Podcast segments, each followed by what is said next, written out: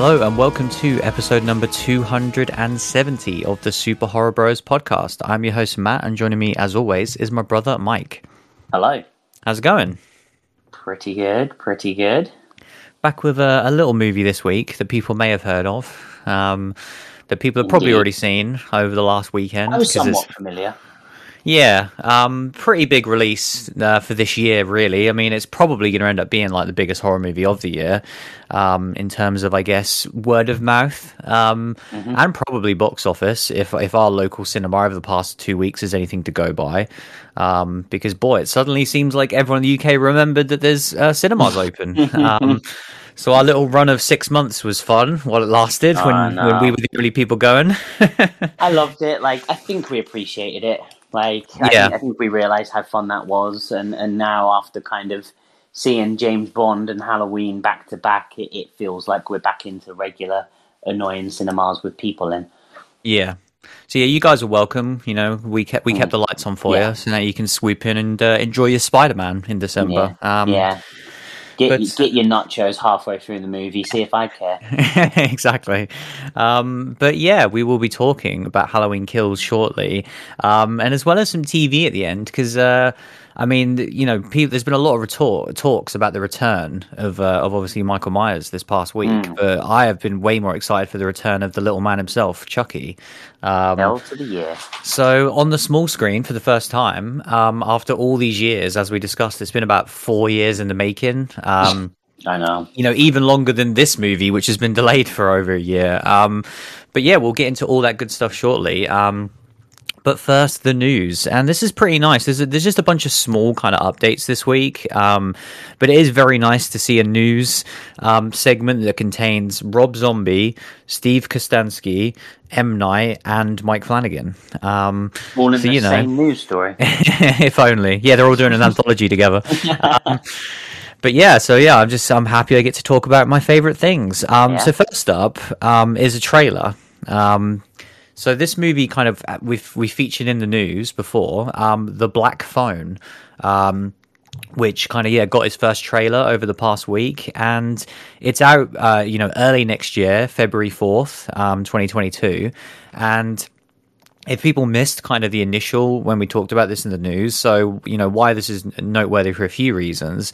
Um, the director Scott Derrickson, um, you know, people will know. Um, he he directed Sinister, um, which I got, I do I do want to rewatch Sinister because I remember watching it, you know, pre podcast. It was that era when I was, you know, already sick of those types of movies. Even though it isn't necessarily one of those, I definitely even thought that going in you know, of like, uh, oh, it sounds like Insidious, you know, even with the title. Yeah. Um, and I remember it catching me off guard, and I didn't, I didn't love it, but I remember it genuinely scaring me and being very good. Yeah. Um, and people have, you know, obviously it's got a huge fan base, this movie, and rightly so. Um, and then obviously Scott went on to direct Doctor Strange. That was kind of like him breaking away from the horror genre. He was then obviously going to do the sequel, um, but he kind of fell out of that production for many different reasons. Um, obviously, Sam Raimi is now directing that said sequel. Um, and Scott is kind of returning to his roots, as it were, for this movie, The Black Phone. Um, and the other thing that's worth noting is this is based upon a Joe Hill short story, um, which I have read um, and is very good. Um, so yeah, what what did you kind of make of this this first look of this uh, this film? I was trying to remember the um, short story, and Hmm. having now kind of read the synopsis, I can remember the short story. Yeah, Um, and like, yeah. this trailer has a lot more in it than than the short story. Cause, Yeah, I, I, decided not to watch the trailer because Yeah. it's one of those things where like it's it's like three minutes, isn't it? Um, Yes. and like it's way I'm too in. long. I'm in. Like Hmm. Joe Hill, like short story. I remember this short story. I remember liking this short story. I like Ethan Hawke. Obviously, Mm. Scott is is you know getting Ethan Hawke back. Um, and and and yeah, I, I, I, like all of those things. So I'm I'm pretty much in. Um, you're, you're obviously forgetting uh, Scott's most notable uh, credit as well, and that is that he made a Hellraiser direct-to-video movie. So you know nothing. Did he actually? from this guy. yeah. Which one? Which one? Which one? Inferno. Right, I did not know that. Yeah, I think he was. he was the director? He's he's um. Yeah, I think so. Hang on. Uh, yeah, Wow, that's wild. Yeah. So I mean, you know, he's got some chops, and uh, know, that was so long ago. I know, that was twelve years before Sinister. It's crazy. So I didn't realize that he. um, yeah, yeah, Exorcism of Emily Rose. Yeah. Yeah, exactly. Which was also great. Like I, I Mm. love that. Um, that's a movie that I've thought about often going back to watch. Um, because yeah, I really like that. I, I, I too like Sinister, um, but haven't seen it for a long, long time. But but yeah, like I think this guy's got a pretty solid, um, excluding that Hellraiser movie, um, you know, list of movies, and um, yeah, like it, it's all ticking the boxes for me. So I don't need to see any more apart from the movie, to be honest. Yeah, I, I get why they did it because obviously for a lot of people this Yeah. isn't going to be a must watch, um, and so I think they do need to kind of sell what this premise is. Which for people that don't know, kind of yeah, Ethan Hawke is the bad guy. Um, he plays the grabber, um, and he is essentially kind of like you know Pennywise, but just the you know the human aspect of it, not the uh, intergalactic alien aspect of it. Um, and yeah, he's like he's stealing children off the streets, and he kind of has them locked up, and that was what the main thing I remember about um, the short story is kind of Mhm. like this victim gets stolen, and yeah, like there's there's this phone that kind of keeps ringing, and it's kind of that's the whole yeah, clues to the mystery. Phone is, is Mm. like ringing, and it's yeah, obviously delve into that.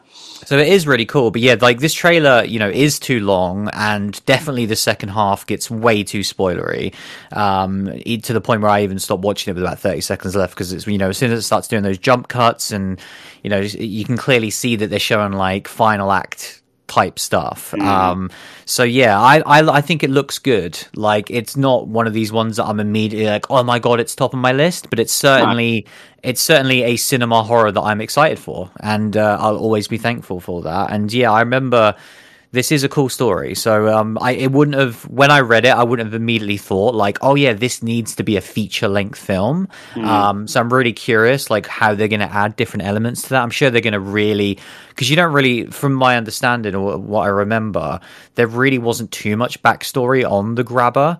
Um, so I'm sure they're going to really delve into the mind of this kind of killer. But yeah, it's cool and like he has such a good look as well he wears these like really creepy horror masks Mm. um, which are apparently being designed by tom savini and his team for this movie um, so yeah looks cool very much looking forward to this one um, so yeah there's kind of 2022 is already looking pretty spicy just the start of the year um, and so yeah next up bit of Tom mike flanagan Savini, news man, Tom Savini. How can he make all these baller masks? And the one time he got the mask gig that I wanted, it, it just didn't work out.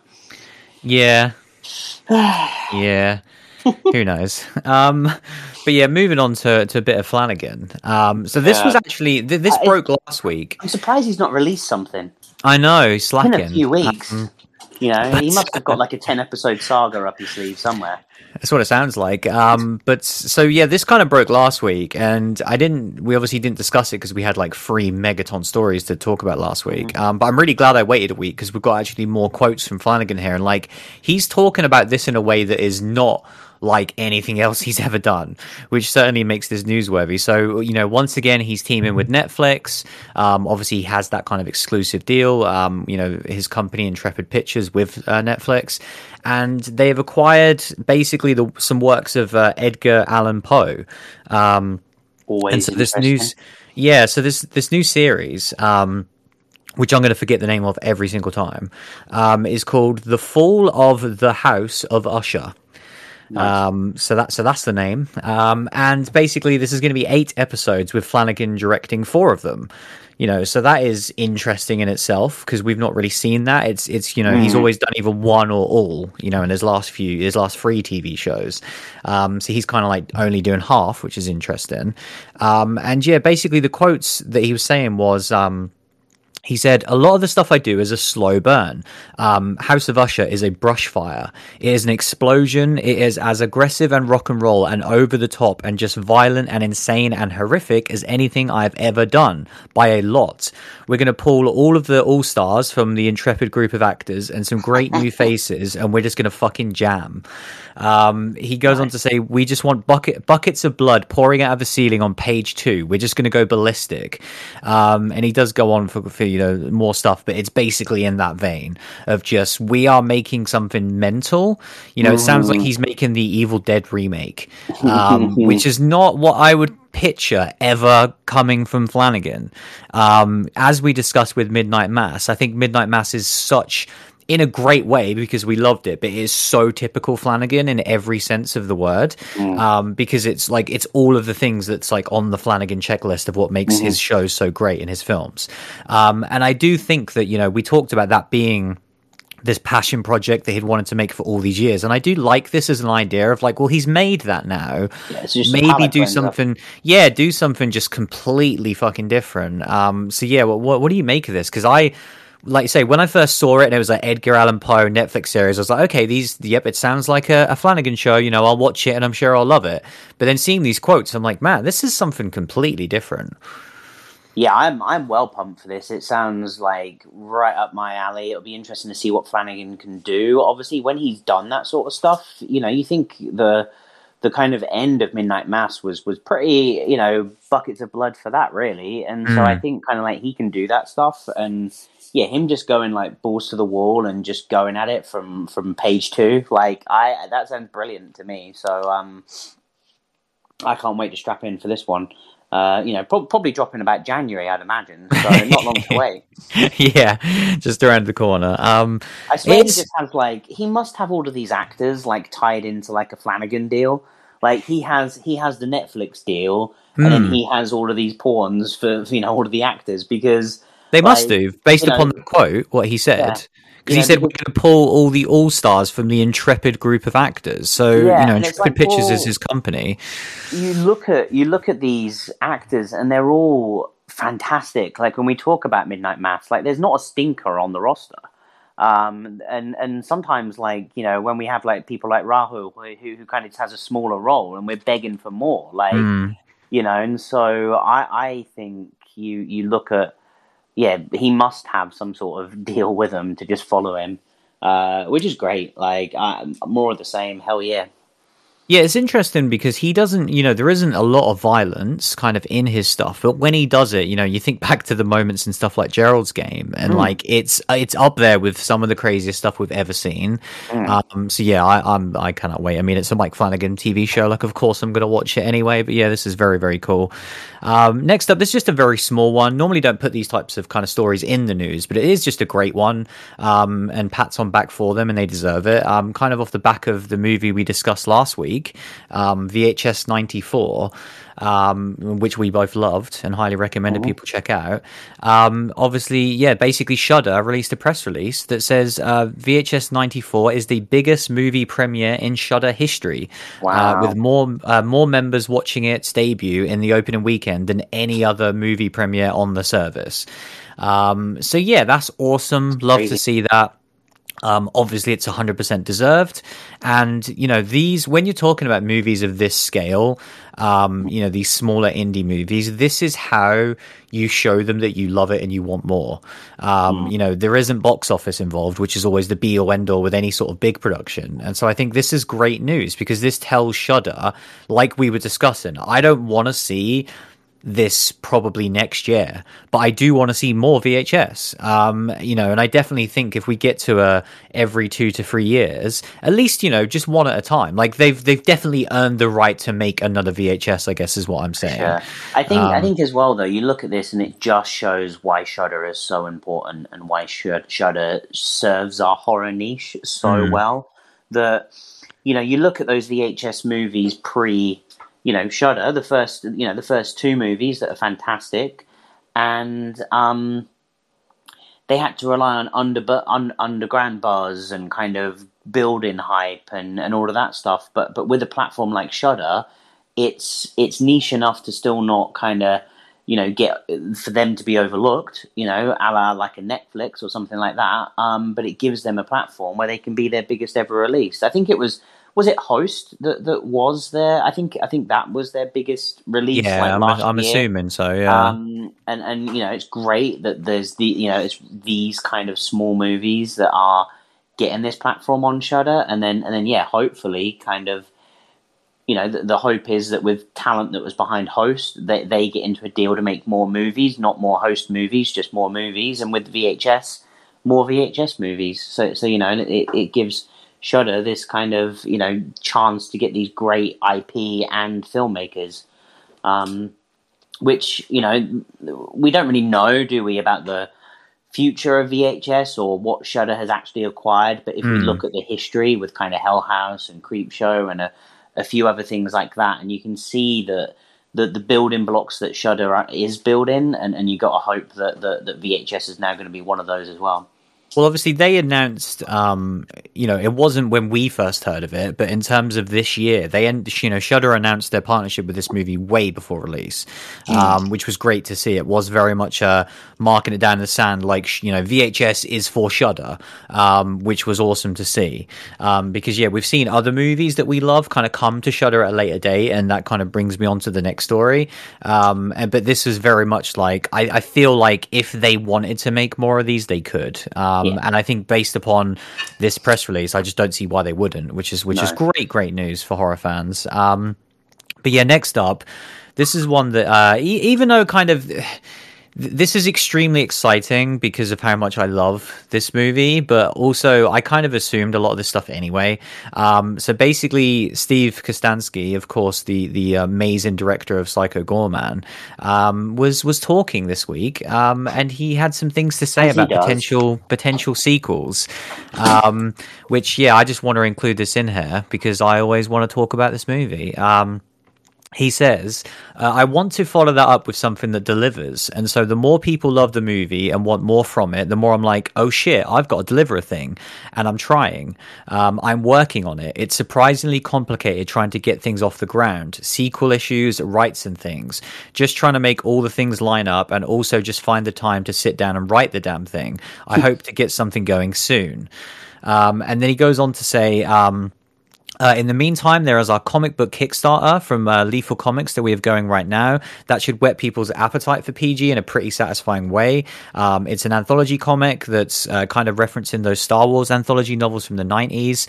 Um, and it's basically like stories of what the Galactic Council were doing during the movie, um, which is great. and yeah, piggybacking off of that first, I had no idea about this until just reading it the other day. And so I immediately backed, backed this on Kickstarter.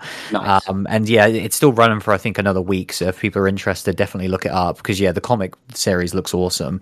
Um, but yeah, as far as kind of the initial quote, I mean, it's great to see him say it in this capacity. Um, I've listened to a couple of the commentaries now for Psycho Goreman, and the amount of times he said like oh if we were to do another one this is how we would do it differently or, or mm. you know mm-hmm. oh in a sequel this is what we're doing so clearly and this was obviously recorded these commentaries at the start of the year so like it was always going to be something that i think that the love for this movie is so strong that it was never going to be a one and done thing hopefully mm. not um, yeah. you know to see him say stuff like it's surprisingly complicated to get things off the ground sequel issues and rights and things mm. that is kind of worrying um, yeah. because yeah we don't know what capacity well as i was alluding to earlier kind of you know shudder picked this up which is awesome um, and i yeah again if for some unknown reason you're listening to the show and you haven't seen psycho goreman what on earth are you doing um, but just watch it on shudder even for my sake just please watch it on shudder and support this movie um, because it just like you say that is the only way to support these small indie projects it's why mm. i'm more than happy to give them you know 30 pounds for this comic because i want to show them that I love this franchise and that I want more of it. Um, so and, yeah, and you wanted the mask. Yeah, did you have a look at it? yeah. it's really it's really nice um, and i love things like that that are i love the idea that it's this spin-off of the movie with the council well, because it's one of my favorite parts of the movie as well oh the council's hilarious isn't it but it's it's um obviously with that as well like you say about him doing a sequel, it's been clear to me that this is something more than just one movie because mm. the figures that he got released and just yeah. all of this extra like they killed, they killed it on the merch for an indie film like I've never seen before. I've never seen a level like that. You know, like PG has suddenly become like a, a, a horror icon. You know, oh, in modern do. terms, just because of the merch that he has pushed. Like he has created the you know the buzz. Um, which, unlike someone I've ever seen, like he gets that side of it, and so yeah, I, I just I think it, I you know, I think he he he's clearly going to do more. I, I'm a little bit, a little bit nervous about his comment when he mentioned rights and stuff mm-hmm. because I don't like that. Like, I, I, really hope he has control of the IP. Um, mm-hmm. and, it, and, it, sounds like that might be a bit problematic. Like, have worldwide rights gone all over the shop, or, or what? Like, um, you know, my assumption is that Shudder has it worldwide, but maybe not. Um, mm because what was it? Was it Raven Banner that put out that Blu-ray? Yeah, they did. Yeah, yeah. Um, but but yeah, like that that side is a bit worrying because um, ultimately, if he doesn't have the rights anymore, then it could be game over, which would suck. Mm-hmm. Um, but let's just hope that that's not the case, and and it, I think that's the only thing that's stopping this having a sequel slash yeah. sequels. Yeah, slash anything in this yeah. franchise. Um, but yeah, I think you're absolutely right, and and I just want to you know again say what I said before. Like if these are the types of movies that I think the people that listen to a weekly horror show, if these are the things you love, you have to show your support um, because this isn't like you know if we don't ever discuss discuss or talk about Halloween, that's still going to exist. Um, whereas I think yeah, stuff like Psycho Goreman at the box office in the US, like Halloween's going to be fine if we don't talk about it. Exactly. Whereas stuff like PG lives or dies on its hardcore fan base. Um, and I will always support this thing with everything I can. Um, so yeah, moving on. Kind of, this is again just a very small one, but it's, uh, it's from obviously one of our favorite directors, M Night, who's just been so prolific. You know, one of the most Ooh. prolific directors for us, really. I mean, what three three movies that we've covered? Um, yeah. That yeah, you know, we narrowly missed out, didn't we, on the fourth? Yeah, um, and obviously they both were in our top ten, and uh, we were very, very positive on Old this year. So uh, mm-hmm. the, the odds are looking likely that he will go free for free. And yeah, basically we, we kind of we we knew that he'd signed this deal with Universal. Um, mm. So he's got a bunch of movies in the pipeline, and that's good because he's such a he's one of these crazy auteurs, and especially when you make something like Old that kind of was hit or miss with a lot of people, um, it is nice to have that backing of the the big production companies. Because um, you know, back when he was making what the Visit, this wasn't the case. Mm. he did yeah. have to fight for every penny to get these movies made. Um, but basically, yeah, we have a title and a release date um, for his next project, and that's pretty much it at this point. Um, so yeah, it will be uh, launching February 2023. Um, so yeah, makes seems about right. I mean, he's pumping these out yeah. about every eighteen months, which again is almost Flanagan levels of craziness. Mm. Um, and this one is titled "Knock at the Cabin," um, and that's pretty much it. So yeah, not much to say on this one. Obviously, it's just the title, the release date, but but one to put in my calendar that I am very excited for. Um, Definitely, it's it's funny as well. Like you say, when he was you know pre-visit was when people weren't putting M Night, uh, you know, an M Night film at the start of the film.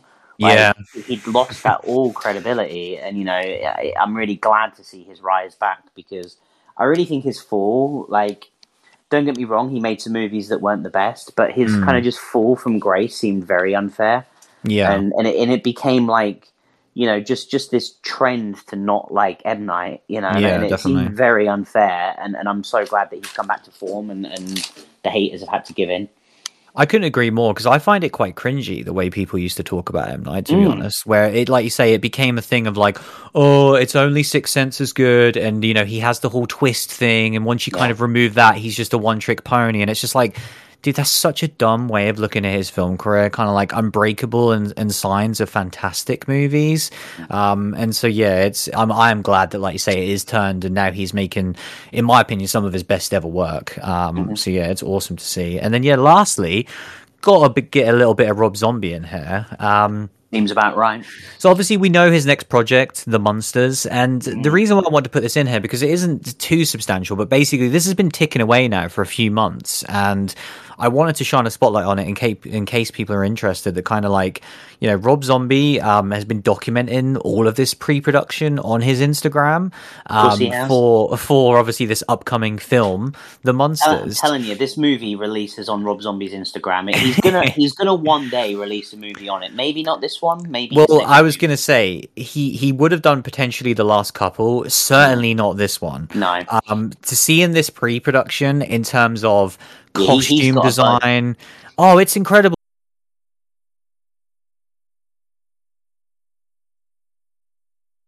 to see. I mean, he he literally tweet um he like you know, because they're recreating all of these iconic sets from the old TV show, and you know, like one for one, and and even you know, you know, I have no, you know, I don't know anything about the Munsters. none um, of us cares, but you do, you, Rob. yeah, well, I don't. Yeah, I don't care about the Munsters, but no. I do care about Rob Zombie, and I do care about this project now because seeing him so excited is great.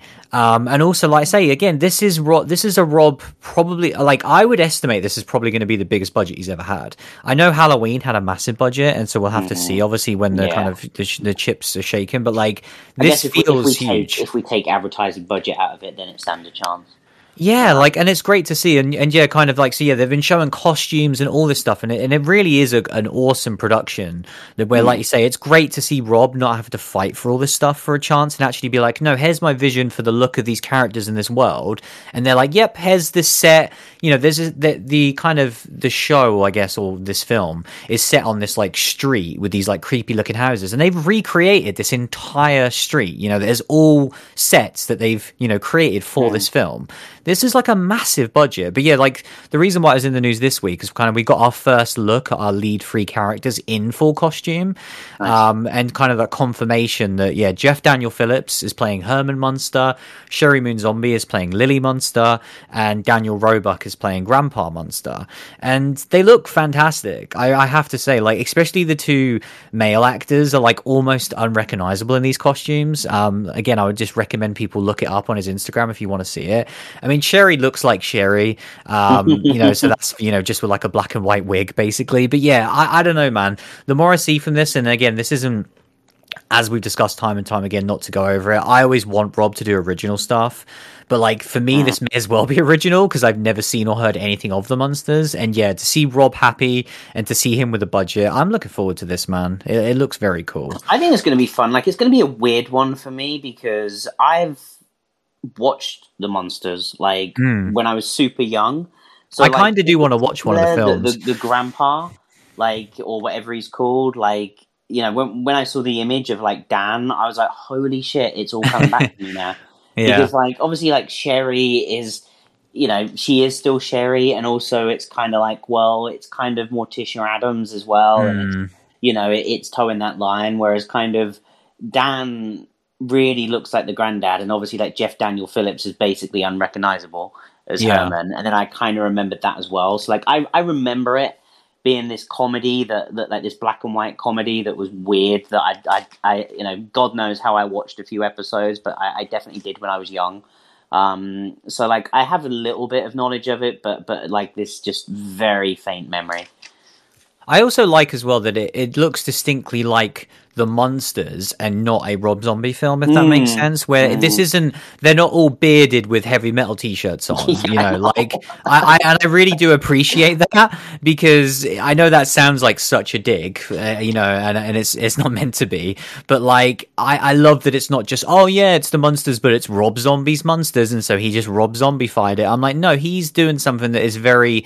Yeah. He he clearly has a huge passion for this, and it isn't just a, oh I'm going to put my mold and my image on this thing that I also love. He he has so much care well, think, for it. I think kind of you know we've seen Rob Zombie do his type of Halloween movie. Um, mm.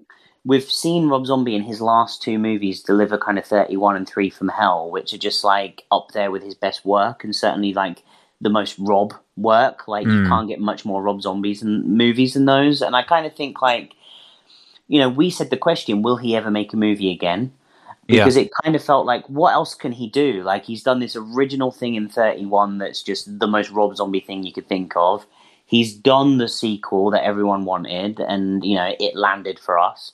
And um, you know where where does he go? And I think kind of him stripping back the the Rob Zombiness and just kind of doing something like this is fun. And like I'm you know I'm not against seeing Rob do things out of his normal wheelhouse because otherwise it does become a stick. You know, you just mm. talked about M Night, how people are just like, oh, he's just like a twist, and you know, at the end and everything else. Well, you can kind of categorize Rob, and people do like say, oh, it's just like you know, yeah, long haired dudes with beards with heavy metal t shirts with a lot of swearings and vulgarity and violence, mm. and you hmm. know, it's kind of like, well, this doesn't seem like it's going to be that like who knows? Like Hmm. half an hour in, when Sheri's chasing someone, a naked girl with a knife, then I'm like, okay, it's a Rob movie. But you know, we don't. We, you know, may, maybe that doesn't happen in this. And so Yeah, I really hope, like you say, it's not that, and I, I would genuinely love to see him make something a bit different and definitely lean into the comedy because I, I like to say we, we've laughed a lot through the course of his movies, and I think he he can do comedy. Um, it's not something that people would necessarily think of, but to me, that is a hmm. standard of a Rob Zombie movie. Is kind of like those jokes that you you feel like you shouldn't be laughing at, and so yeah, I can't wait to see that transitioned into this. Like you say, the more I see of this, like this is one of those things that I cannot wait to see like a trailer for this, and it's going to be hmm. weird being like, man, this is Rob Zombie, and it's it, and the, look at the production of this. Like I'm just, it's it's cool, man. I'm hmm. happy for him. Um, for sure. But uh, yeah, plenty of news this week, which is all awesome. Shall we finally talk about this week's film? Let's do it. Let's talk about Halloween Kills.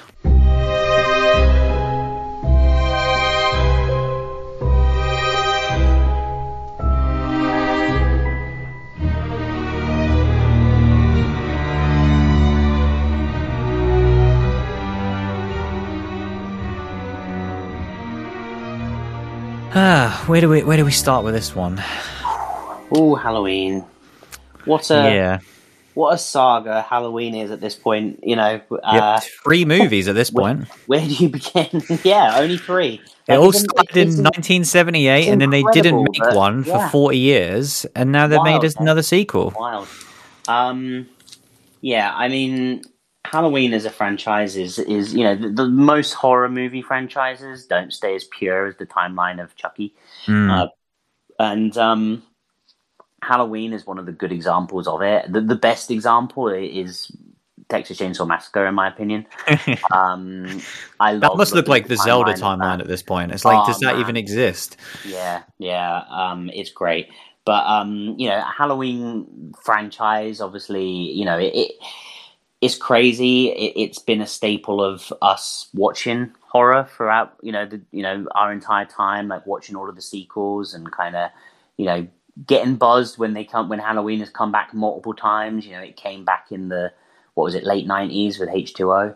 Mm. Um, was it twenty five years or was it twenty years? Oh, it's just H2O, 20, 20, of course yeah. it is. Um, so 20, 20, yeah, so 20 years later for that, you know, came back. That was fun. Um, absolutely love that movie. Resurrection then pretty much put Halloween on its ass for a while. Then, you know, then we get Rob having a stab at Laurie did die in that movie, so What movie? uh, the one you just mentioned. Oh, that movie exists.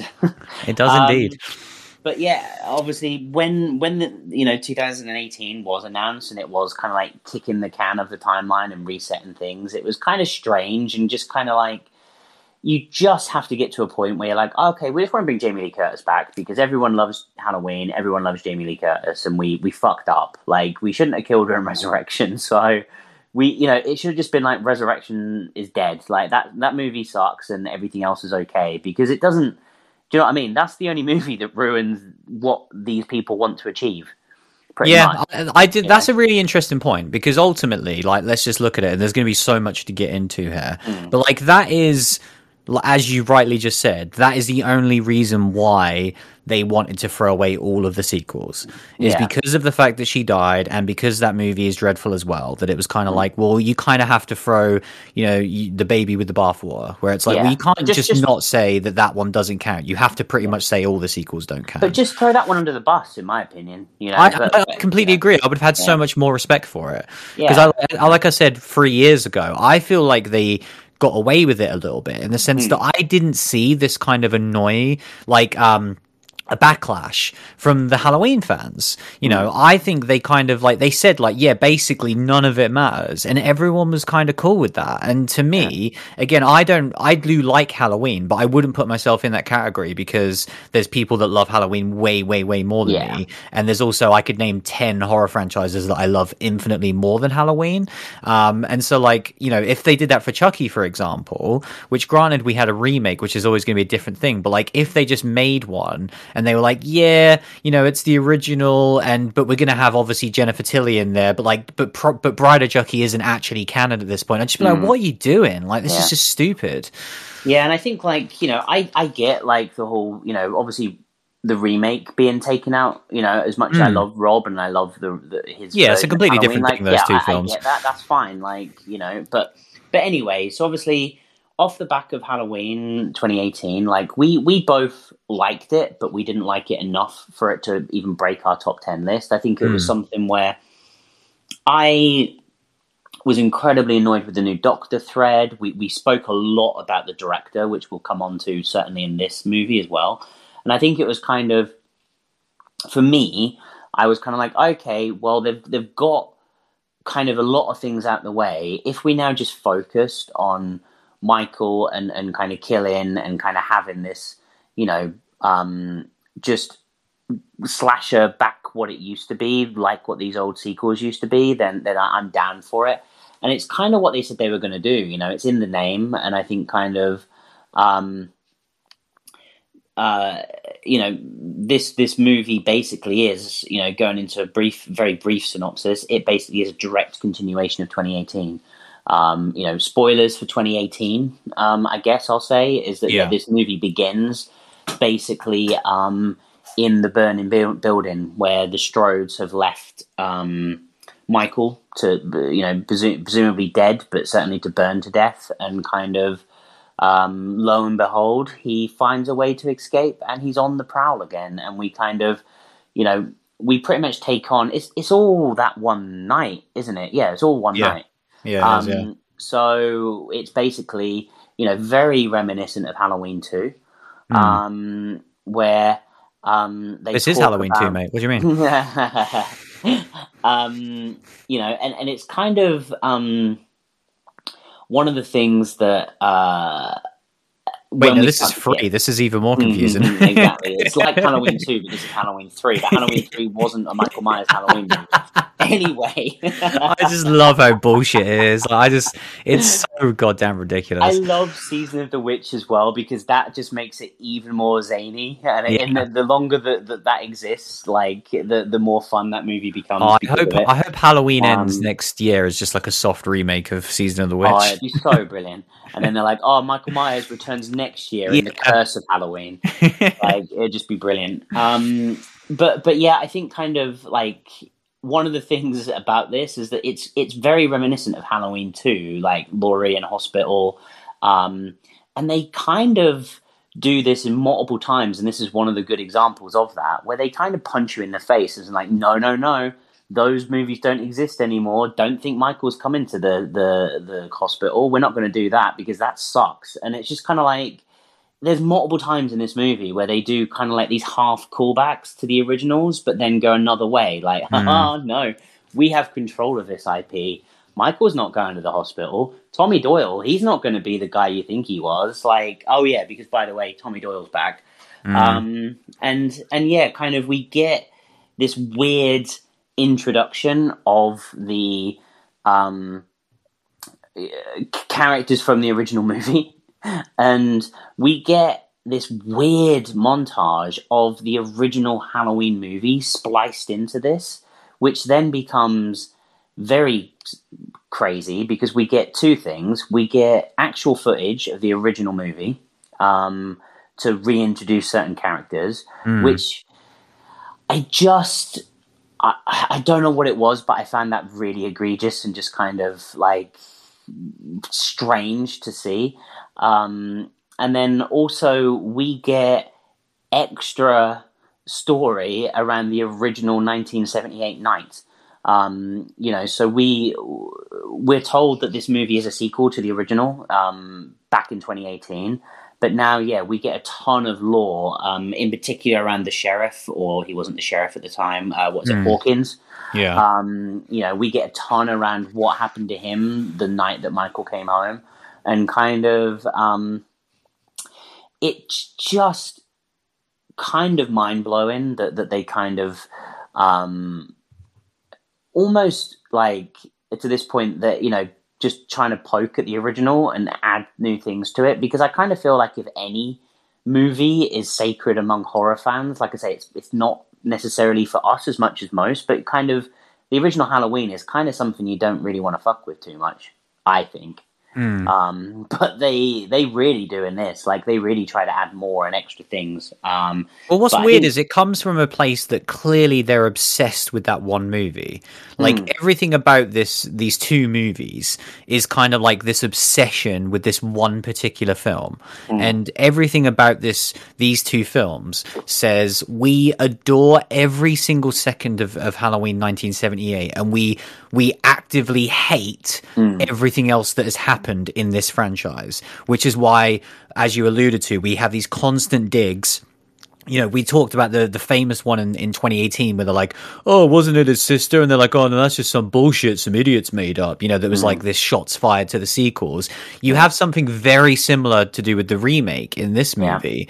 And it's like, it's just so unnecessary because it feels so petty. And it's like, hmm. I get that at this point. Like, I don't know why you need to keep bringing up the past to reiterate how much you hate the past. Yeah. And then what you said is true of like, they are piggybacking off of 78 but it's because you can tell they are they're so obsessed with it that they want more of it to the mm. point that they are literally filming all of this shit in Yeah. 78 and kind of add into the story and obviously another weird aspect of it renditions of, Donald Pleasence. Like we're getting Yeah. these weird uncanny valley CG versions of Donald Pleasence in this movie. the other weird part is obviously the only the original movie is canon and so hmm. you know we don't know what happened to michael um, and you kind of forget that where you see the scene involving him very early on that kind of sets up like okay that's why you know he's been imprisoned for 40 years in this new made up universe.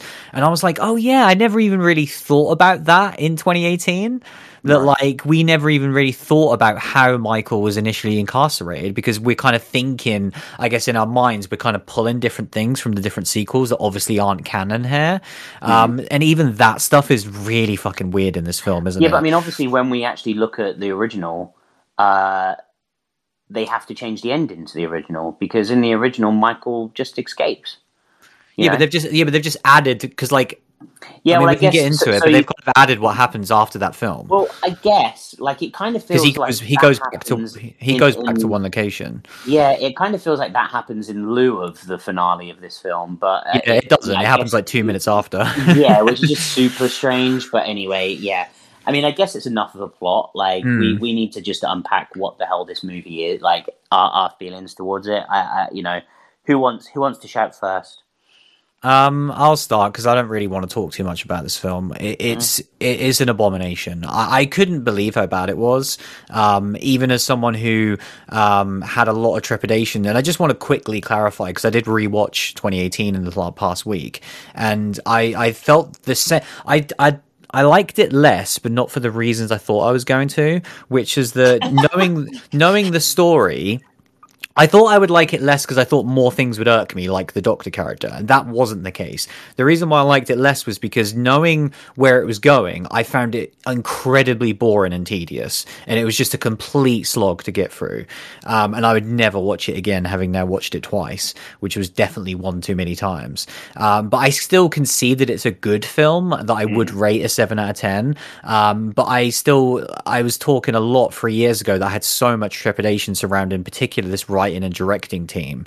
And I feel like they did have this perfect storm in their favor, which was the whole the 40 year gimmick, the return of Jamie, getting John Carpenter on board and the soundtrack. I was like, they kind of had so much going for them. And when you make this movie, now it's kind of all on you, where you don't ha- you, you don't get to fall back on these gimmicks anymore it's there's not going to be that oh my god there's the excitement of michael back on the big screen because we had that three years ago. And i think when it came down to it when they had to write a competent movie they fail on every single aspect. Um like th- this is might be the worst movie like in terms of writing and directing I've like ever seen. So like easily this year um is the easiest way to describe it. Like we've seen some stinkers this year um across digital and on demand um in the cinema and this is like I mean well I think back to the Forever Purge and how much I dislike that movie. That has so much more going for it than this movie does and don't get me wrong you should not watch the Forever Purge either. Um They, they take a swing and a miss, you know, which is something at least at least they take a swing. Yeah, well, know, I just I don't. This is mind blowing. Kind of how many bad calls are made in terms of acting choices, in terms of dialogue. I mean, the dialogue in this movie, my fucking god, is is atrocious. Um, you know, from like the the decisions surrounding Jamie Lee in particular as well, mm. um, and just and and Michael as well, and kind of like that's you know, in terms of positives, definitely the kills are the only thing in this movie that I that I don't think are utter shit. Um, I think the kills are very good, um, and they're on par with 2018, which was also good.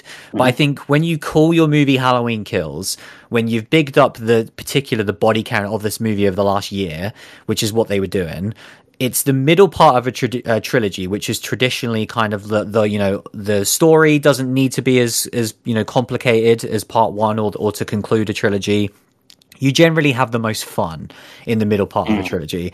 And this is a mindless slog for the most part, where it's just, it's so unbearably slow. I mean, th- there's this whole part of the movie at this bar which is like some of the worst scenes I've ever seen in a horror film, where oh it ser- it serves no purpose other than to um, make the runtime longer and just to fill in the gaps until you eventually because they're all at this bar and they're all so annoying and all so poorly acted and you're like well maybe i guess michael's going to come and kill them all and that'd be cool. But it's not you know the the purpose of those scenes isn't that. It's just to show you why these characters are at haddonfield at this time period. And then they quickly or not quickly because it takes about 20 to 25 minutes but eventually they move those characters on to different scenarios in Haddonfield, to which then they have an impact on the story. So it's like all of that stuff in the bar is just a complete and utter waste of time. Mm. Um, and yeah, it's just bad decision after bad decision. Where the the the kind of flashback stuff, the stuff that's in the seventies, looks so piss poor. Um, you know, like the level of the wigs and everything, and it doesn't. It just doesn't look like it's in the seventies in the slightest. It just looks awful. It does look like a terrible, you know, fan version of Halloween. Um, and again, there's moments when I think the movie does a good job of kind of pulling the wool over your eyes because, like early on, you get a lot of that soundtrack, and it and you know you can hide a lot over that soundtrack um, mm. because it's you know it's very easy. Yeah, exactly. Like even during those 70 scenes, to just have that I can, original. I can, watch, I can, watch, someone like just eat cornflakes with the Halloween soundtrack, and I get a little bit suspenseful and excited what's going on. Yeah, and it would have been more interesting than, than a lot of these scenes. And I think that um, you, you mentioned the uh, the Loomis thing, which is interesting because I thought it looked quite good. Um, it, it, looked it to, to be honest, uh, yeah, it looked probably as good as we've seen. Yeah, um, I thought it was very good. The, it's just that it's still strange. You mm. know, that's the it's thing, unnecessary. Like, yeah, like and and it's just kind of.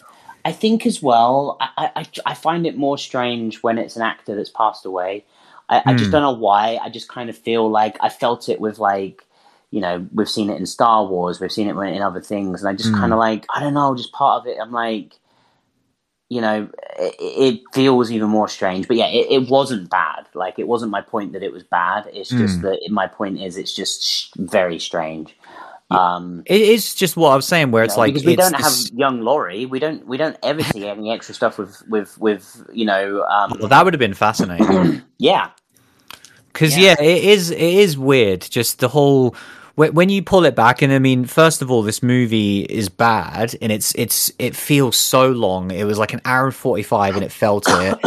Within twenty minutes of this movie, I just wanted it to be over, and it was one of the more kind of painful cinema experiences I've had in that sense, where I wasn't gaining anything from still existing and, and, watching the film. I was just getting more and more annoyed.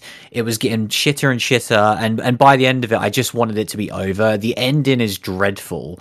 Um, and there's a lot of stuff to unpack there without going into spoilers. But like, yeah, I, I, I, I have more things I want to say about the writing and directing in particular because I really have a bee in my bonnet, particularly about these guys. But yeah, what what did you make about this overall?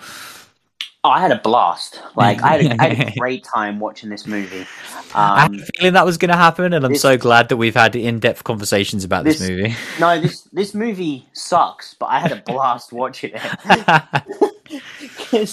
uh, Did I, you though? Yeah, because it just got to, well. Yes and no. I had a blast for the first hour, and then I looked at my watch and realized I still had another forty minutes of the shit show, and I was like, "Oh my god!" But um, I couldn't help but find myself laughing. There are multiple points of this movie where I was having an absolute uh, laughter fit. I was crying with laughter at one point, and it wasn't a bit that was trying to be funny. It was just how bad the script and dialogue was. It was some of know, the line it, delivery, man. Holy it was, shit! The script was terrible. The delivery was even worse, um, which which is incredibly impressive, and it just made it it made it, it hilarious. I think like one of the things that I spoke to you about when we came out was the Tommy Doyle character. Mm. I was mm. like, is that guy the original Tommy Doyle that's like come back from like 40 years ago? No, no, they just hired yeah. a really shitty actor. I know. Like it's, it's, I had to look that up as well because we both said that where it was yeah. like there's so many of these returning people and some of them mm. obviously are. Yeah. Um, in particular, there's a woman in this who's like a kid, yeah. um, oh, you know, from the original, and like I mean, again, I don't. It sounds harsh, but it's one of the worst acting performances I've ever seen in my life. It's it's so unbelievably bad. The thing and like I found... say, he feels that bad as well, but he's like, no, he's an actual actor. But the thing that the thing that I found hilarious was the character Lonnie is what is it, Robert Longstreet, who is in Midnight Mass, who we really like yeah, in Midnight yeah, Mass. Yeah. And actually would be a really good Tommy Doyle. Yeah. I'm like, why is I he thought, not... No, I thought he was going to be initially. Yeah. Well, he kind of looks right. He sounds mm. right. He's really good actor. Like, it would have made sense. Instead, he's this very strange, well, also hilariously strange character because basically we have Tommy Doyle with the young girl that you spoke about from the original Halloween movie, the nurse from the original Halloween movie, but then Lonnie, who is this made up character for this movie that survived the original movie as well. Mm. Um, so it was almost like I, I, kind of feel like they cast Tommy Doyle, then they found Tommy Doyle. So then they was like, we need to just create another kid because we really need we really need uh, Robert in here. Like, yeah, it's just yeah bizarre, but yeah this this movie um, like I honestly think if this was a franchise that I was invested in and still invested in, like I would be devastated because, like you say, I think it overtly says we hate every other movie in the franchise, which that already offends me because I quite like a lot of just the sequels. You know, mm. four, five, six. I, I like I like H two O. Like I like I love the Rob Zombie movie. Like I like more Halloween sequels than I don't, which is quite rare for a horror franchise as well. And I think that's how um, most Halloween fans feel, and that's why I'm glad you brought that up again, because I want to hear you say more about that. Because I'm like, why are people letting them get away with this? Yeah. Again, I'm not it. the one to do it because I'm not going to be the one sitting there going, I'm angry at it because I'm just not invested in it. But the way people are invested in it, I'm like, why are you letting them get off the hook with this sort of stuff? Yeah, it doesn't it doesn't make sense because I you know I think you know when I look at when I look at the the, the you know those sequels like Donald Pleasence was in them all. I like those. I really like the two with Danielle Harris in. It started my whole kind of liking of Danielle Harris. I think you know she she's been in a lot of great horror movies over the years, and I love her in those two. Um, you know, and and yeah, I just the more you know, I don't overly, you know, we, we joked about it a lot, but I don't overly care about the reset. I think we said when that first Halloween come out, like choose your bullshit pause point and then resume from there, fine. Mm. But when you when you actually take active jibes at the other movies in the franchise, that's when I take offense. Um, yeah, like three say, years after as well. So we're all over uh, that at this point. yeah, like they're overtly poking fun at Halloween 2, which, by the way, is like, you know, a direct sequel made by most of the people Mm. Like, you know, I, I, I know, um, you know, the revisionist history doesn't want to look at that, but it, it you know, it, it effectively is like, you know, it's it's written by John Carpenter and Deborah Hill. You know, it's got Donald Pleasence, it's got Jamie Lee Curtis. Mm, it's a direct it's, sequel it's with wild, pretty man. much everyone in. But you know, that movie sucks, and we're just going to laugh at it and be like, mm. "Oh, Michael's coming to the hospital." Like I say, that irked me a lot. Um, but but yeah, just when I go into like when I get out of all of those frustrations because I'm not a diehard Halloween fan, when I actually just unpack this movie, this movie has one negative, uh, one positive, and it, it is the kills. Like the kills are good, but they're not world class. You know, we look at um, VHS last week, mm. and one segment in VHS last week had way more exciting kills and way more fun, in, in innovative kills than than what this movie did. With I less think, than one um, of the budget. Yeah, the the one thing I wanted to talk about, which I found hilarious, was I I was um, because obviously this movie is called Halloween Kills. Um, I was wondering like how much they're trying to lead into it and kind of be like, oh, this movie has a kill count. And I found the most fantastic article Mm. where basically this movie apparently has 38, uh, 34 kills. Right. So I'm not going to. This is not. This is going to be spoiler free, relatively. I might be talking like opening scene stuff, but the first kill of the movie isn't done by Michael Myers, but it still references a kill. Right. Kills kills two to twelve of firefighters, Yeah, which I we know. see about two of them on screen. and we saw all that Um, in the trailer over a year ago. Kills thirteen to sixteen is two people that we see on screen, and then two people that get referred to later in the movie. So we never see them, but they're classed as two kills for Michael on this. um, kill 17 is a kill that we see on screen. We see him dead, but we don't see him get killed. uh, 18 to 20, valid kills. That's He can have those three. Mm. Uh, 21 to 22, he can have those. Uh, 23, someone dies, nothing to do with Michael. Four and five, valid. And then 26 to 33, we kind of see a little bit in a montage at the end, but not explicitly. Oh my god, yeah. And then we get 34 at the end, which we Mm. won't talk about. So, so yeah, that's 34 kills, which I just, I found like, Yeah, that is bullshit. I, I don't like, I don't know whether that was a bit too much and a bit too rambly, but I found it hilarious. Just No, the, that is some classic the- sports padding right there. yeah, the padding. way the one I, I I chuckled at the firefighters. I Yeah. laughed out loud when they were like, "Oh, these four kills. Two happened on screen. It was referred to later in the movie that four dead bodies were found." I'm like, Jesus Christ, that's incredible. That uh, I, you know, that that's just some next level bullshit. I love it so much. Um, and um, I just, I think that kind of just shows where this kind of, you know, hype and, and kind of positivity around this movie is when they're trying to like create things that just aren't there. And when you when you break it down, I get it if you enjoyed the kills and you didn't really care about anything else. You just thought, oh, okay, there was some dumb choices and some dumb dialogue, but we got kills. Like, I, I, I get that, but but I just think the kills were way too much of a gap. The fact that this isn't just a standalone movie, this isn't a VHS seg- segment. This is a Halloween movie. This is Jamie Lee Curtis as Laurie Strode. Like this should mean something, um, and and I think it means nothing. Um, I think it kind of um, we talk about the sh- the Strodes as well. The fact that um, uh, you know we we see Laurie and her her uh, child and granddaughter heavily featured in the in, in the first movie, and kind of in the sequel, they're just throwaway. They're Mm. complete throwaway. You know, Laurie is in hospital because of her injuries, and the other two are tethered to her because of that. So there's no, you know, stalking or intrigue or anything in these, and it's because of what the movie's trying to say, and what mm. the movie is trying to say sucks. Yeah. Like the, the the overall message when we get to that point, and why they they pretty much wrote the Strodes out of this movie, which I find incredible. Like a the fact that Jamie Lee Curtis still does this movie when her character has become null and void. Um, B the fact that it's allowed to happen for the Halloween franchise, and C the fact that it kind of seems like it's still going under the radar that that's being forgiven as well. Like Michael just straight up doesn't care about Laurie in this movie. Yeah, Like, and I think know, that is why you know we're looking at this as a movie. I Mm. think the answer to all those questions is this is the second part of a trilogy because and and again this is why it's it's uh, it was a terrible decision to pull this Mm. story across three films. But it's like well the first movie was setting up the Free Strodes generation. Mm. You then need to step away from that, and this is what this whole movie is about. Is it's about Yeah. Haddonfield community rather than just the Strodes, and then obviously the the the next one is going to tie it back to the Strodes in a big way, Yeah. and, and it's going to not be about you know as many of these random town folk. Which again, I can't. They're going to like haunt my nightmares. These people with their hmm. performances because there's you can't even single out one or two. There is genuinely about ten different actors in in this kind of Haddonfield town folk, hmm. folk as it were, that are all atrocious. They're all annoying.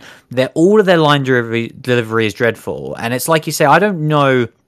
This is where this movie gets so confusing for me tonally. It's all over the shop. Because I'm like, I think if they were trying to make this like a goofy silly throwback, and and it's almost like *Malignant* in some ways.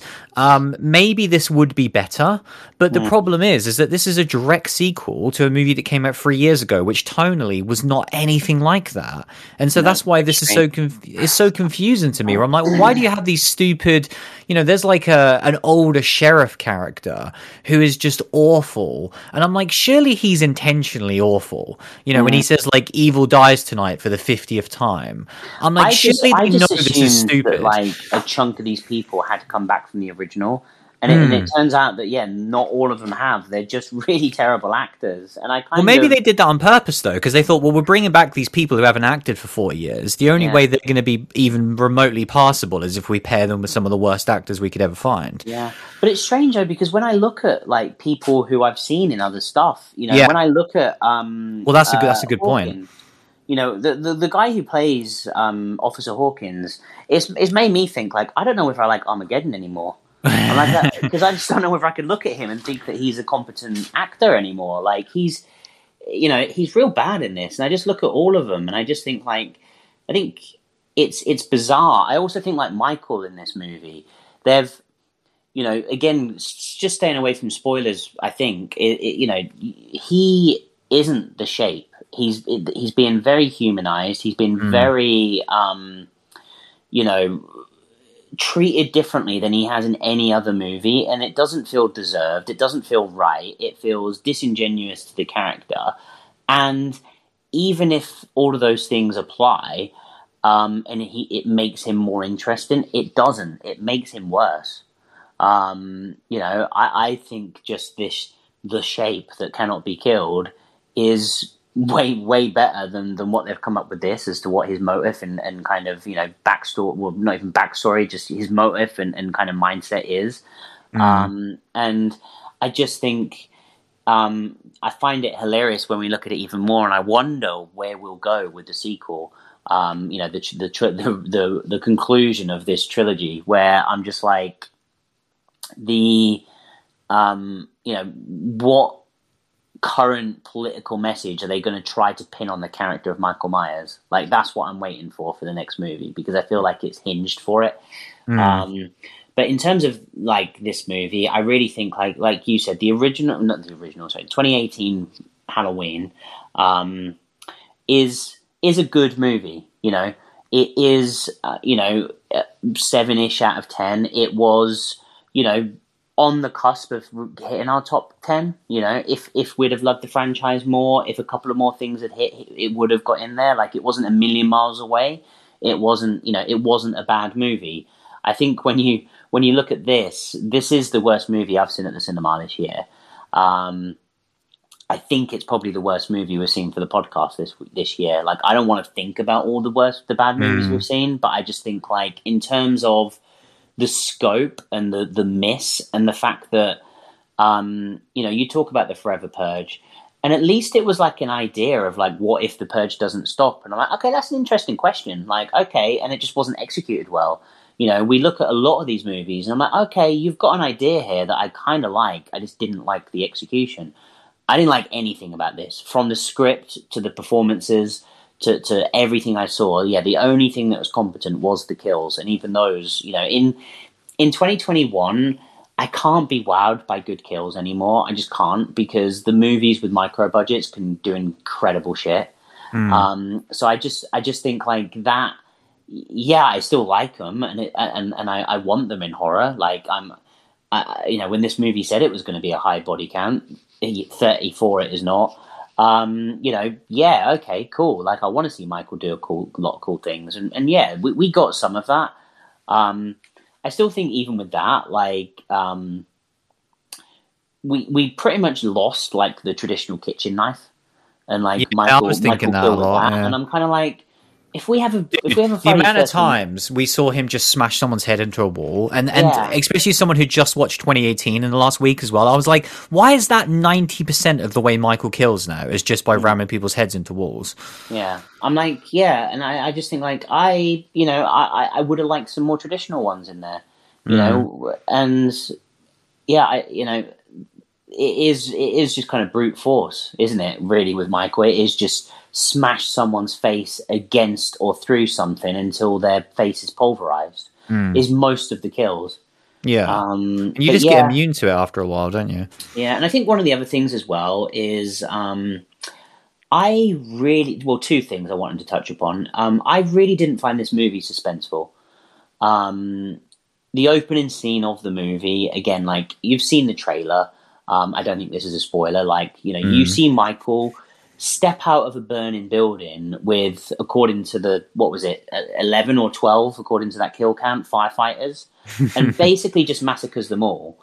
Um, In straight hand to hand combat. Correct. In in straight hand to hand combat, literally we see the firefighters grip axes, start circular saws, all charge at Michael to all get taken out one by one in in like a By a man in his sixties you who has been locked up kind for forty years in chains. yeah. I mean, that's not even like bring know, the, the you know the, the his age into it, you know. But it, yeah, it's a Kill Bill montage basically for Michael Mm. to just massacre all these people. It has, you know, there's no suspense in that, and it kind of means for that rest of the movie, your suspense has been kind of diverted, and I Mm. think kind of, um, I'm trying to think of any scene in the movie that even tries to be suspense suspenseful because I think we kind of have the car scene where you know, there's someone in the car where they they kind of try to make that suspenseful, but it's really not because there's someone in the car. Like you can see someone's in the car, and therefore there's no suspense. I, I think Mm. kind of the whole little what was it, Little John, Big John kind of Mm. scene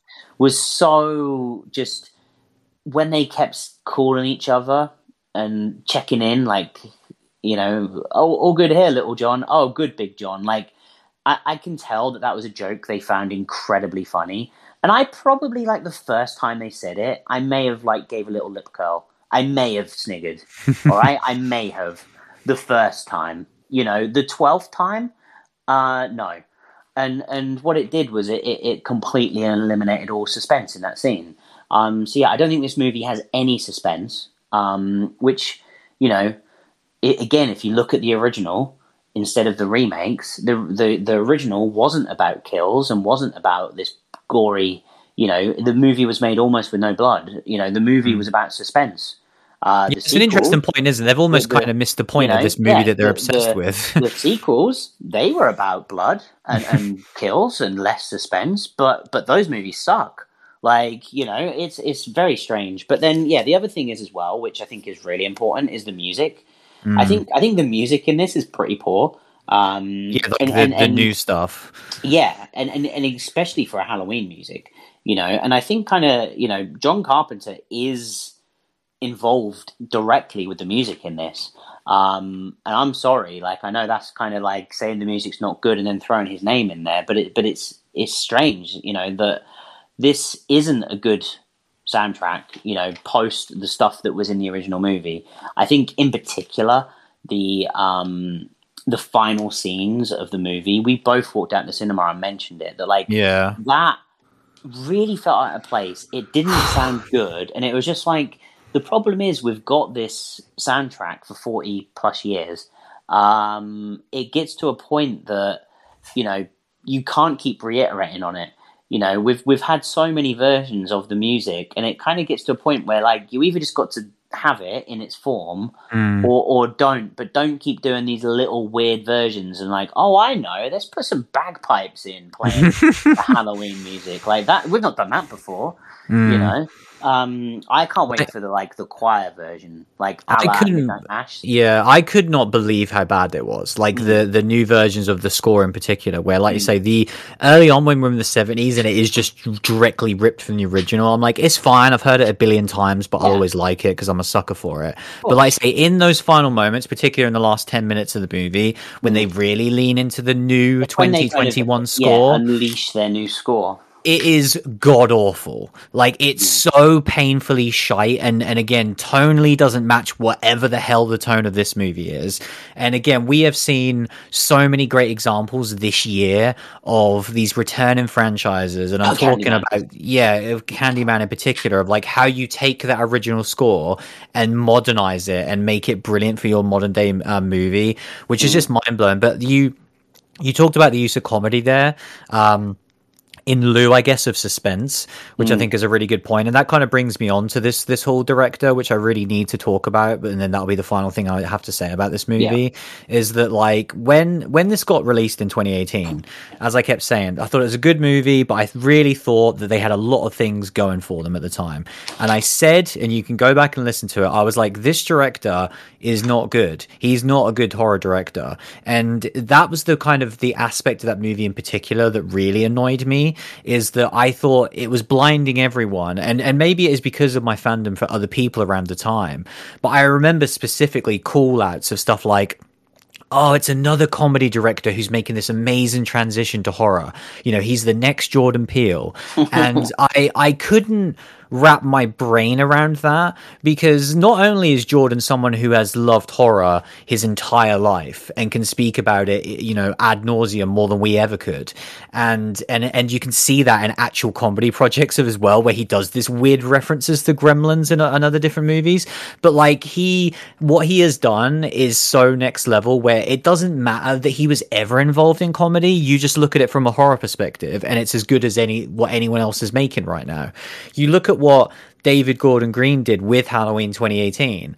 And like I say, I feel like a lot of the stuff that was working for that movie was out of out of his hands, and that was the one thing that I did say specifically back then.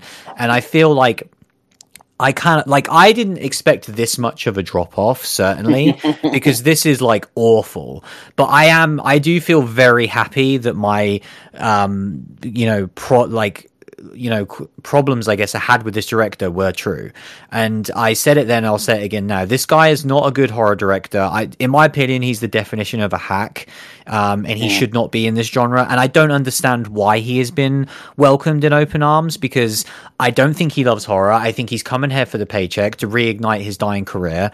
I think that also he is going to be able to work in horror now pretty much for the rest of his life because these movies have been hits. And I think I saw that he's doing like The Exorcist is his next project. and I can't tell you how happy I am about that. Um, as someone who does not give a flying fuck about The Exorcist, I'm so happy that he's sticking to these franchises that I don't give a shit about. Not that I don't give a shit about Halloween. I certainly give more of a shit about Halloween than I ever did about The Exorcist. But like, if he was making, you yeah, know, imagine if they were like, oh yeah, he's got Hellraiser, he's got, dude, he's got, if, he's got Hills of Eyes. if he got Hellraiser or like Nightmare on Elm Street, yeah, I, I, would oh, cry. I would genuinely cry because I would be so upset, especially when we've had talks of people like Flanagan um, yeah. getting involved in something like that. And, and if this guy did it, who I just think is awful, and it's not just him; it's his writing team as well, because mm-hmm. kind of like he's the director, and I don't, I don't, I mean, I don't think he's a good director. Full stop. He's made a bunch of comedies that just aren't for me at all, um, and then he's made horror movies, which again, the first one was good, but I think it was genuinely in spite of him, and now he has made an atrocious horror movie.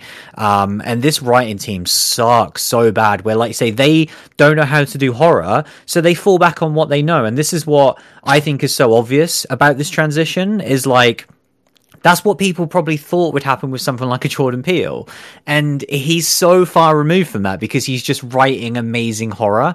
And then, yeah, he can maybe put a couple of scenes in there to make you laugh. But this is clearly obvious when every time there's a stalking sequence involving Michael, rather than making it, like you said, rightly, suspenseful and tense like the original that they're so up the arse of, but instead they're like, oh no, let's just do comedy, comedy, comedy, comedy, comedy. I mean, you talk, you know, the Big John, Little John thing, which goes on forever one of the earlier scenes involving this couple with like a drone oh, thing oh, God, yeah, was, was, like so. It, it, was weird because it was an all right scene. It probably had some of the best kills in the movie, but it, it didn't need that much comedy. Like, why is everyone like they write characters, which is clearly what they see in themselves, which is basically everyone thinks they're a stand-up comedian, and that's why you get annoying scenes like the bar sequence where every other line is like a shitty offhand joke, and mm. I'm just like, why is what is Haddonfield the place where all the failed comedians of the world come to live to celebrate Halloween? Like it's just, I, I, I really I know I sound bitter right now. I'm not even. I don't even know what the word is, but like I, am not going to try and hide it. I don't like this guy, um, and I don't speak like this ever on this podcast. But he's just one of the few people that he. I don't think he deserves a place in the horror genre. I really don't. I don't like any of his work. Um, so yeah, and this and like I say, this movie sucks anyway, which is the most important part. Um, do, do you have anything to add before we move on? I guess we have to do our recommendations. Yeah, no, I'm done. Like, I think I, I don't need to say anything else as well because I think the more I talk about this, the more angry I get, and it's never Mm. how I want to be. And in particular, it's never how I want to be with with arguably the biggest release of the year. Mm. Um, but you've just got to be honest about how you feel. Um, Yeah. And and and I genuinely don't think it's it's how you know it didn't land with me and, and it could land elsewhere. I genuinely think there's so many things about this movie that critically, when you look at it, is bad. Mm. Um, so yeah, in terms of recommendation, I, I really think you're you know it's it's a strong message to not watch this movie and not just succumb because it's Halloween. Um, you know, I've seen the box office of this and, and I saw what the cinema was like, and I'm just Mm. like, it depresses me because I, you know, we we sat there and watched *Malignant*, which was a, a horror auteur returning back to the genre, doing an original IP, and you know, it, it didn't get the box office love that it needed. And hope you know hopefully it will continue to get legs and become bigger. But it's just like you know and then you see this and it's becoming you know it's going to be one of the biggest cinema releases full stop of the year probably. Mm. um you know i think uh what was it? Probably shang-chi is is going to be the biggest so far since post post pandemic i guess. Mm. and you know that that's sitting at a couple of hundred mil us box office and this does quarter of that in a in a you know in one weekend. So you know, it's just worrying where it'll end up. And yeah, I just don't think you should watch this. Um, I don't. I, yeah, it, it's not worth it. There, there are. There is also a ton of, you know, spoiler alert. There's not for this movie. Spoiler alert for the Halloween franchise. There are actually a ton of other sequels out there that are way better than these. Mm. Watch, watch Halloween two. Watch Season of the Witch. Watch, watch four and five. Watch H two O. They're all great. Uh, I mean, yeah, we said it when we walked out that the only discussion in terms of the Halloween franchise is is this the worst or is Resurrection the worst? Mm, that is that yeah. is the only debate about this film Yeah, because that's Yeah. where this is in terms of the kind of plethora of Halloweens. But yeah, in terms of which I agree with you, and it's a debate that I don't care to have, but I agree No. that's the only discussion. um, I I completely agree with what you said, and it, really does greatly depress me when I think about it. How many eyeballs are going to be on this? And we talk a lot about these the moments when horror breaks through away from just us, um, and and especially obviously it always happens more in October than any other month of the year. But then when you get something like Halloween, it's it's both those things. You know, Halloween the franchise, and so it bums me out because there's going to be a bunch of people that haven't watched horror, horror for six months. They go watch this, and you know, I mean, obviously, I hope they enjoy it, but I think this movie doesn't serve anyone any good, and so they'll think like, "Oh yeah, horror's just shit at the minute," and that that really hurts me. That that makes me feel like quite depressed when I think about it. So. My recommendation for this movie would be go watch *Malignant*, go watch *Psycho Goreman*, um, and support original, amazing horror um, because there is plenty that came out this year. Um, yeah, which and if you like about. Halloween, watch the sequels that they pretend don't exist. Yeah, I'm just done with it. Honestly, I, I don't like. This is one of those movies that is so bad that, like, even when I just see the poster now and I see Michael's like burnt mask, I'm just like, I don't even know how I feel about you anymore. Where I feel sorry for you because you're you're dead, but I'm also like, oh yeah, it's just another corpse for the pile at this point. You know, we we could be getting movies this shite that involve Freddy and Jason. Um, and I'm like, is that better, or is it better if these franchises are just completely dead? You know, like what's better at this point? Because to me, they're equally as bad. Um, Bro, You know, I guess guess- what? We've what? got more of these to watch. a couple more of these. No, we've got one more of these to watch. We we have. Yeah, I we know. Oh my god! Don't don't say that now. Like, I, I need time. I can't wait, man. the, the thing is, in all seriousness, it can't be worse than this. It can't be worse. It Um, genuinely can't. My prediction um, would be it's better than this, but it's not as good as, as 2018. Yeah, Yeah, I'm hoping for a five. I think In, they reali- can make, in, I, think, reality, in reality, I might get a three, but but I'm hoping for a five.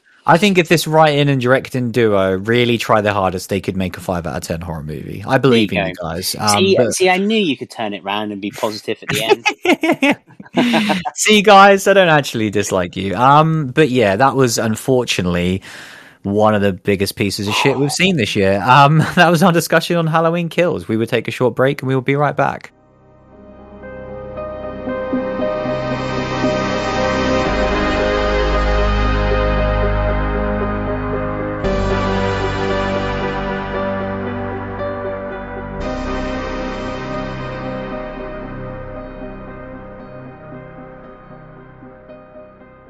So yeah, just to kind of quickly end us off this week, um, because I need to talk about a better horror icon. I'm just going to say it because, like, why not? Like this, this movie's rolled me up at this point.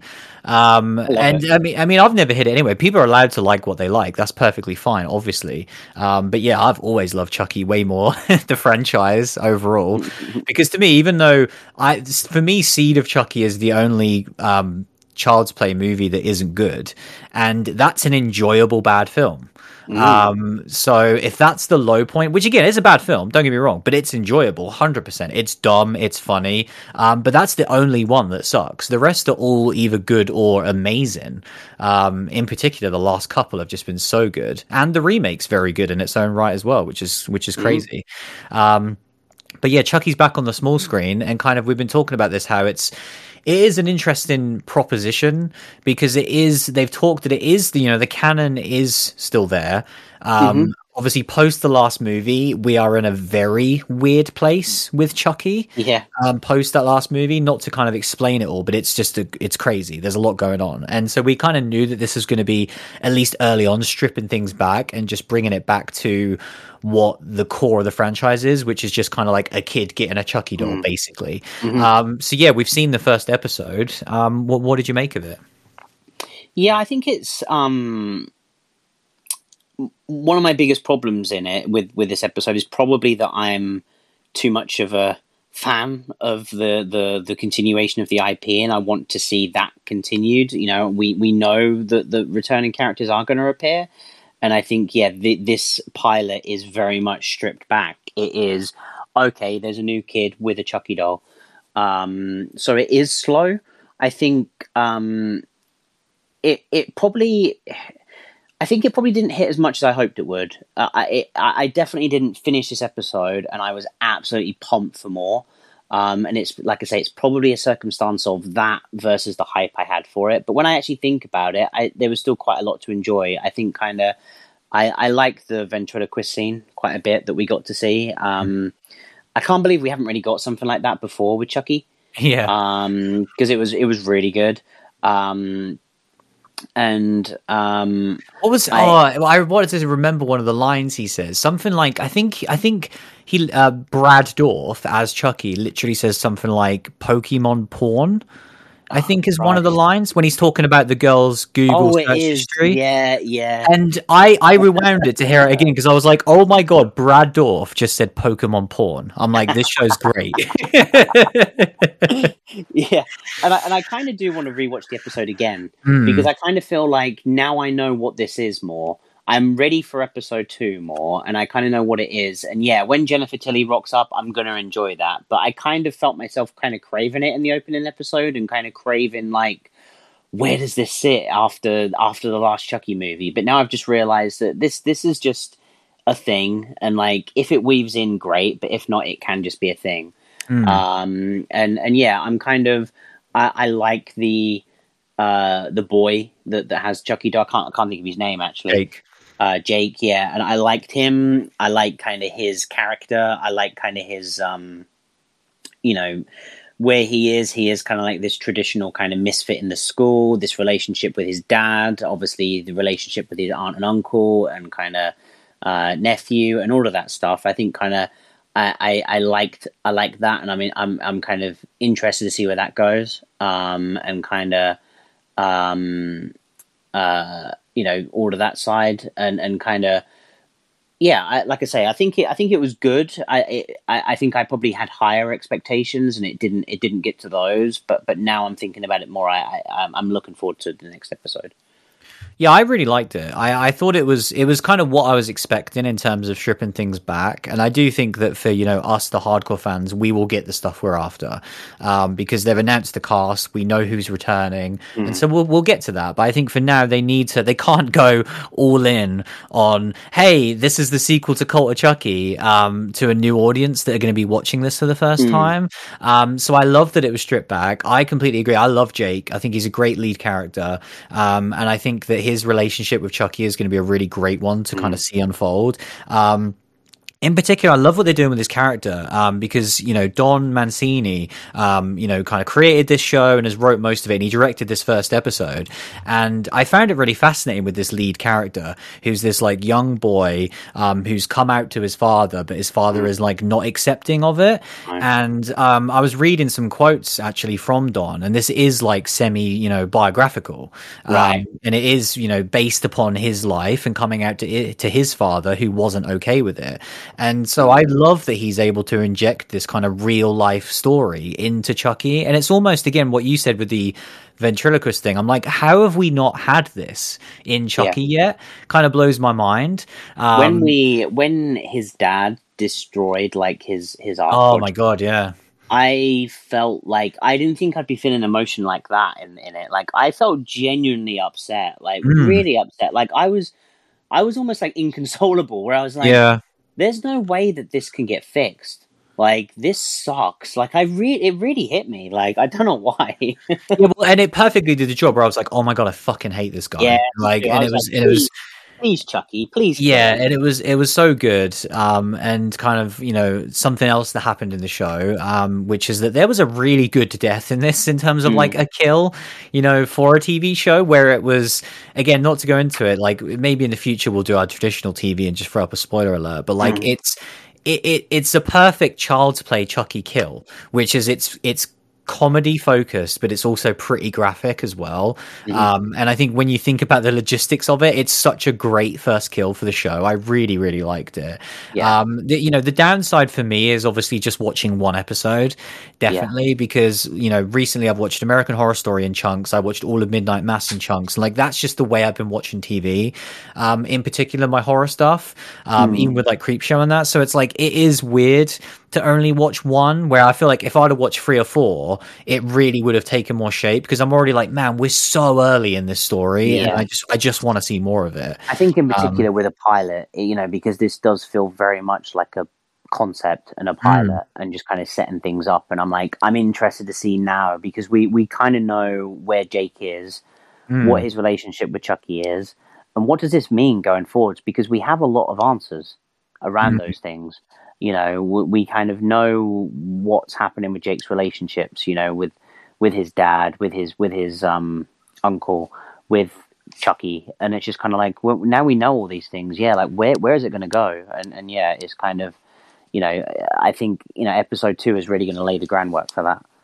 Yeah, I'm really looking forward to this. Like, I obviously Don directed the first one, and I don't Mm. know like how involved he is in a directing capacity. Whether it was just the first one, because I know he's obviously been writing and he like created this. Mm. Um, so I am curious to see because, like, yeah, it was. I would love to see him stick around. Obviously, it would have been awesome for him to do like the Flanagan and direct them all. Um, Yeah, I don't feel tethered to it though because with No. Don, obviously because he's been he's mostly been in a writing capacity correct. anyway. Yeah. Yeah, so I don't necessarily feel like I need him to direct them all as long as he is still, you know, writing and in in charge of the IP. Mm. Um, Yeah. But yeah, like I can't wait for more. Um, I guess the only other thing I wanted to talk about was um, post Halloween kills. What what do you do? Um, so when when we see a movie like Malignant, it's kind of strange where you get these two different things. Where when I watched Malignant, I was like, hmm, what movie do I watch next?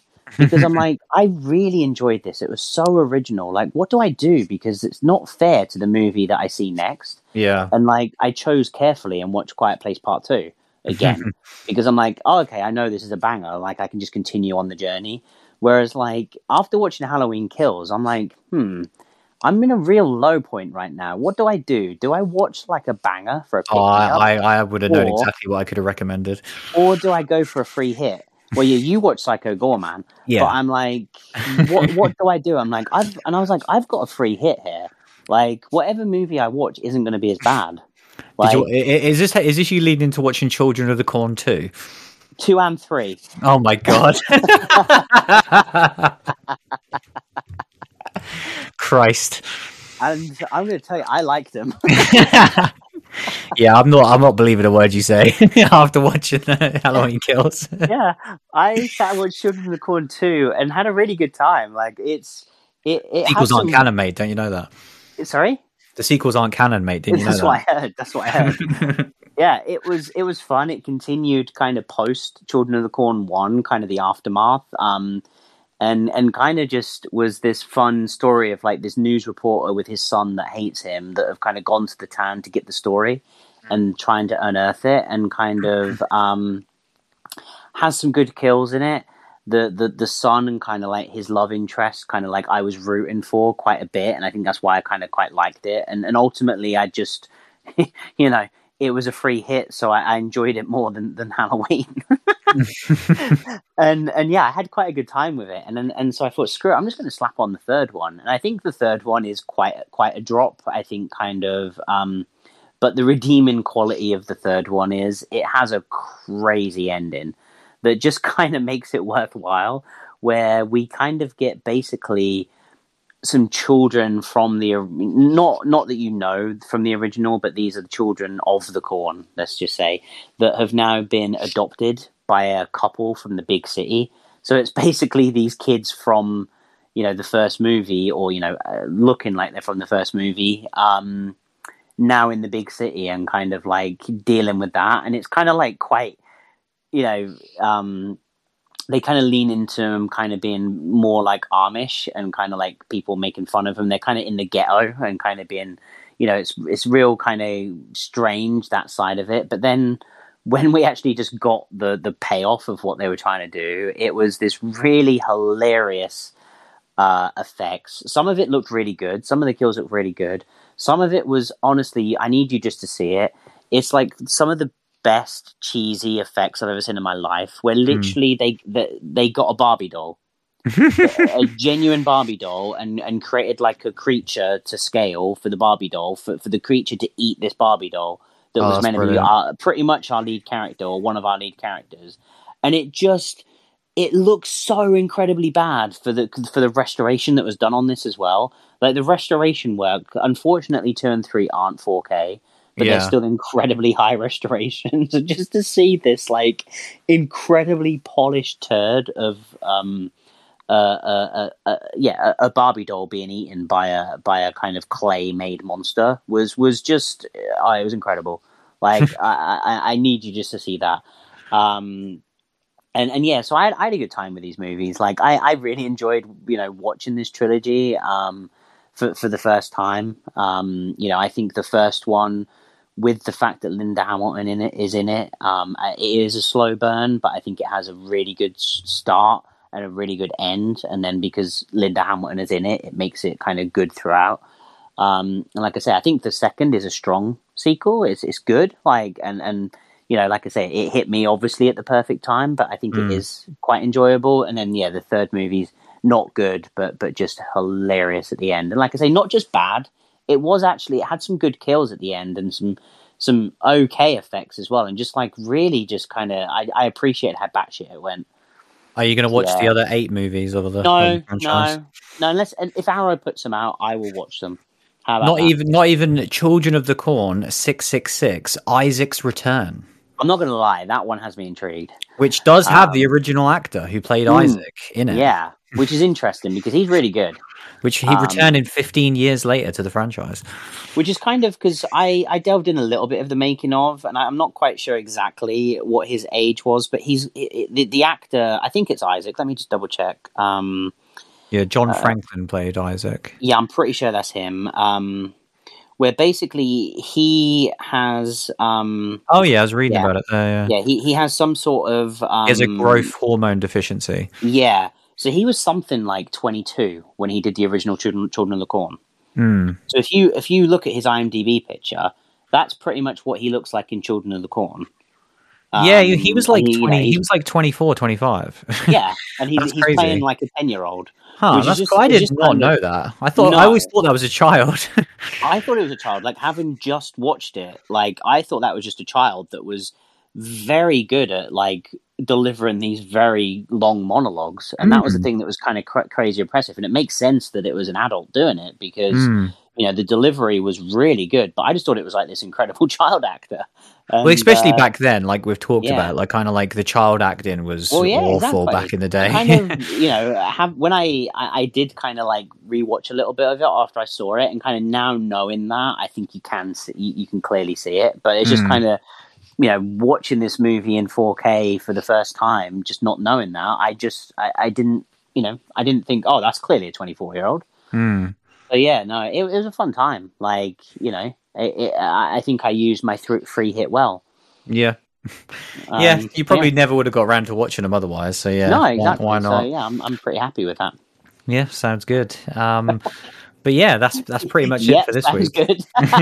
I'm like I I I, I don't I don't think I'm gonna watch these films. no. I'm gonna be honest. Um, I will make you watch the Barbie doll getting eaten though, because I think I'll watch it. Worth, I'll watch a 10 second clip. Yeah, I think that is worth you seeing. Yeah, especially because that movie came out in the 90s as well. So I'm like, man, that wasn't even that long ago. And they're doing like yeah. crazy stuff like that. It's the only bit that I want you to see, really. I'm not going to force you to watch anything else. That's a big, strong recommendation for the trilogy. Then, like, oh yeah, just see the Barbie doll kill. No, I'm just sick and tired of trying to make you watch these things. like, I'm gonna, I'm gonna die on the hill of basket case before I do. yeah, I was gonna say you have you have bigger battles to fight than this one. yeah, one. exactly, exactly. like if you if you one... didn't try with Puppet Master, then you're certainly not going to try with Children in the Corn. Yeah, exactly. Like I, I'm gonna pick and choose, and this yeah. is, this certainly isn't it. um, but yeah, kind of next week is is a, a, gap, I guess, because we have cinema horror for the for the end of the month, unfortunately, obviously two. I mean, we I keep saying two. I don't have an official date on Antlers yet. Um, no, we're just assuming because we're getting it heavily uh, advertised. Yeah, which is good. Um, and it, it is. It seemingly it does come out the same day as Last Night in Soho, um, which does suck. I don't know. I wish Antlers was obviously this Friday because then we could get to cover it. Um, but obviously, we're we're still very excited for Antlers, and we'll hopefully get to it the week after. Um, but obviously, yeah, it seems like we have a free week. Obviously, we do have a few things on the uh, the back burner. Um, we had that movie Demonic for a little while, um, but we also had the one that we featured in the news that only just came out on Netflix um, called "There's Someone Inside Your House."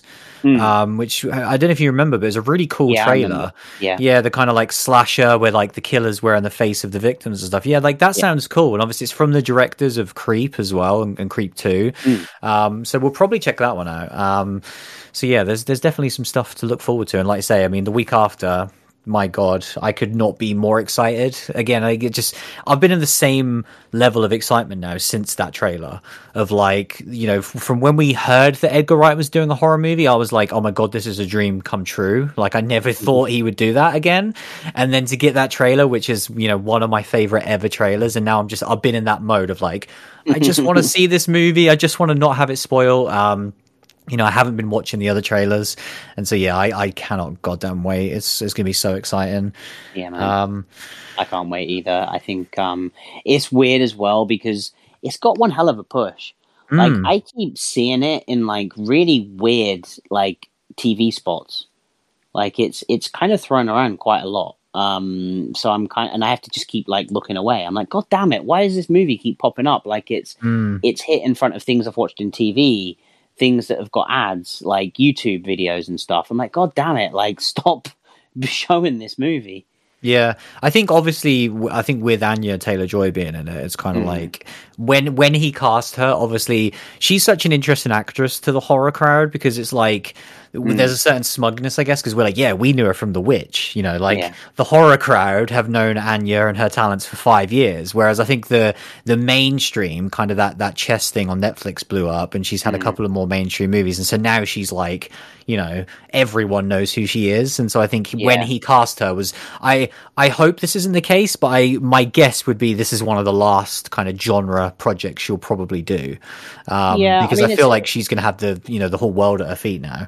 Yeah, you're probably right. I mean, I kind of hope that she's kind of been so in the genre for, for a number of years now. I kind of hope that she won't just um, give up on it. But but yeah, you you know, it, it could very well be.